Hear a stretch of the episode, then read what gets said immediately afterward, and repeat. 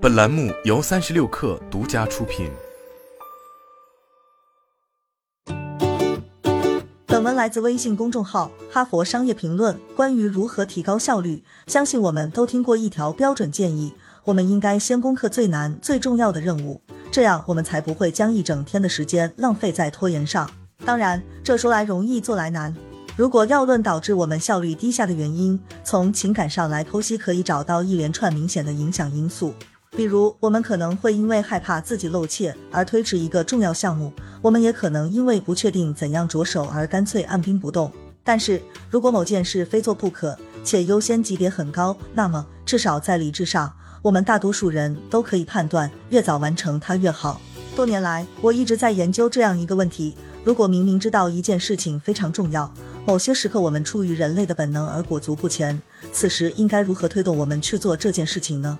在我的新书《长期游戏：如何在短期世界成为一个长期思考者》中，我列出了一些策略，我们可以用这些策略来诱导自己完成那些繁复或压力太大但却有必要的项目。以下三个技巧你可以试试：一、化繁为简，从简单的行为改变开始。当目标很大、过于复杂，或者是一个长期工程时，你需要很大的动力才能让自己有信心继续前进。毕竟，完成一份提案或准备一场不确定性很大的客户陈述，通常需要很多时间，也涉及到一系列步骤。那么，怎样才能保持这种动力呢？根据斯坦福大学心理学家福格的说法，也许你甚至不用硬着头皮尝试，而应化整为零。他表示，当一种行为很容易时，你就不需要依赖外部激励。他建议。不要把注意力集中到面前的巨大任务上，而是着手培养一些小习惯。这些习惯微小而可行，因而让人无法抗拒。比如，当他想养成使用牙线的习惯时，他决定最开始只使用牙线清洁一颗牙齿，因为起步通常是最困难的部分。但一旦你用上牙线开始清洁第一颗牙之后，继续使用牙线清洁所有的牙齿就会变得容易得多。培养小习惯的目标是。针对任何让你感到紧张或产生畏惧感的活动，降低标准，找到一个小的切入点开始。如果你发现自己被收件箱压得喘不过气来，试着只回复其中的一封邮件。如果你在社交活动中感到无所适从，那就走到其中的一个陌生人面前介绍自己。二，化虚为实，遵守截止日期。每个领导者都听过这样一句箴言：凡事预则立，不预则废。这对于追踪销售情况或维护客户终身价值是真实有效的，对于实现我们的长期目标也是如此。山姆·霍恩是一位成功的作家和演讲家，他不知道如何停下来休息。几十年来，我一直把排得满满当当的日程与自身财务的稳定性联系在一起。他说，这是衡量我成功的一个标准。让人没有丝毫喘气时间的日程表，使他疲于奔命。在一次让他精疲力竭的旅程结束后，他决定实现自己搁浅了多年的梦想。他想花一年的时间边旅行边工作。最重要的是，他给自己设定了一个期限。针对任何重大项目，无论是创业、申请奖项，还是报名一门课程或开始管培生项目，他表示，如果你没有预设一个确切的日期，他就无法完成。因为生活中总会有各种各样的事情天然而至，你会一次次妥协。好吧，现在不行，以后再说。然后你就进入明日复明日的循环之中。他在规划旅游加工作的道路上，也曾遇到很多障碍，从疑惑不解的朋友，到担心他外出旅行会影响生意的合作伙伴，都或多或少表达过担忧。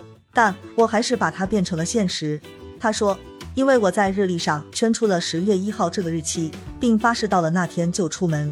至于他在这件事情上的最大教训，他的总结是：要想将预先承诺变为现实，就必须设定一个具体细致的规划。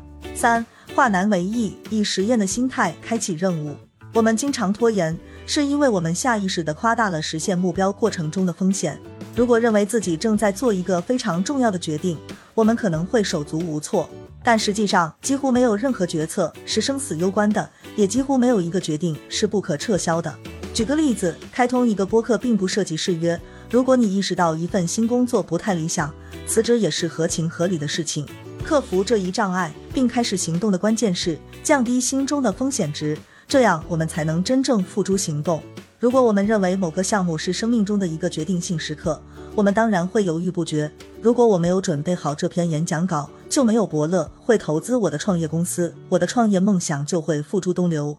相反，我们需要把围绕目标展开的行动重新界定为一个实验，通过这种设定来消除可能失败所带来的挫败感。